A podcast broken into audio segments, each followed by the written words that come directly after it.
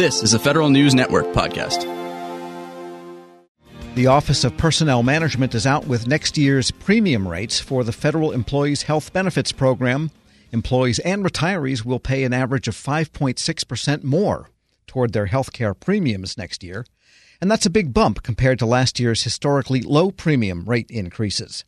Federal News Network's Nicole Ogrysko joins me now to break down just how much you'll pay next year and what some of the other features are coming to the FEHBP. And Nicole, I guess the old law is true. You never escape taxes or increases in health care premiums. No, it appears not. Um, and in fact, the Office of Personnel Management just the other day uh, announced that federal employees, on average, will pay 5.6% more toward those health premiums. Like you mentioned, of course, this is an average, and that average includes national plans, local plans, and the plans total about 279. So it's really a wide range. This isn't the number you're going to be paying, it's just simply an average. And there are relatively few national plans that people can choose from, so they compare those then to the many plans that might be offered in a given zone. That's right. I believe the number of national plans is around 18.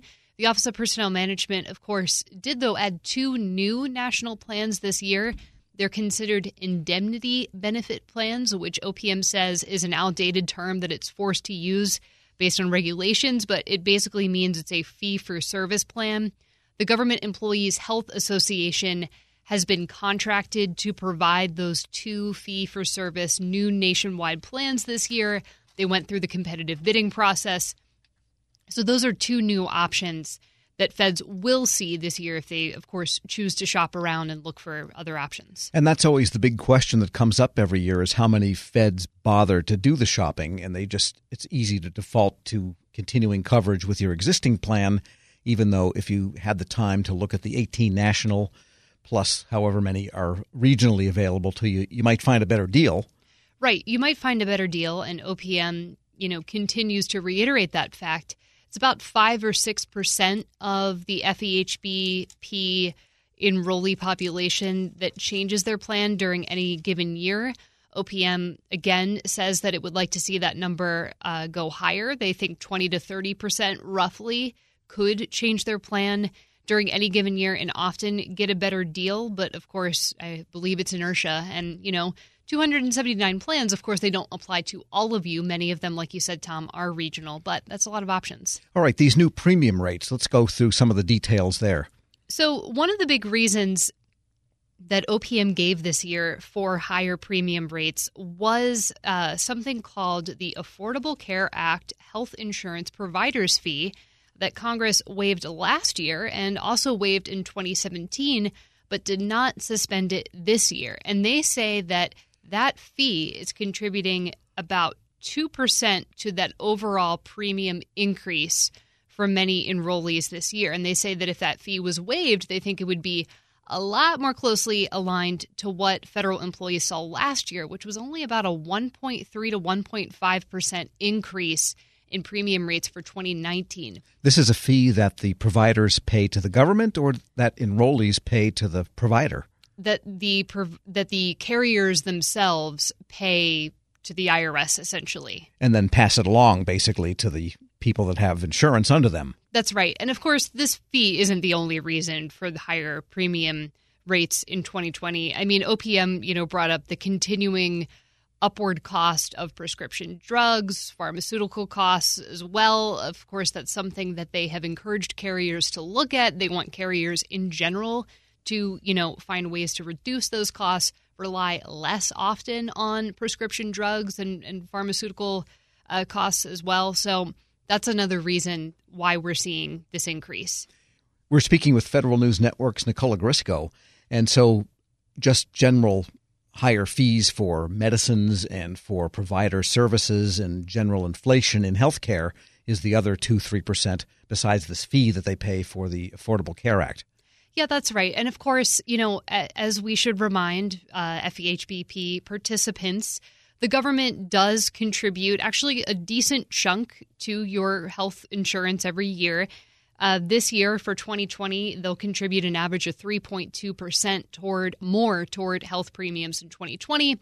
So if you bring all those numbers together as yet another average, you could say on average, health insurance premiums will go up 4%. But again, participants are really interested in that 5.6% average that they themselves will take on in 2020. What are some of the other new features of FEHBP? You mentioned two new national indemnity plans, which sounds scary, that word, indemnity. It does. It sounds like double indemnity or something. You fall off a building.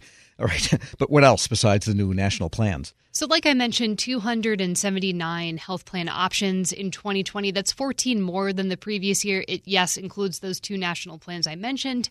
But just overall, OPM is encouraging carriers to really focus again on expanding mental health and substance abuse disorder benefits in 2020.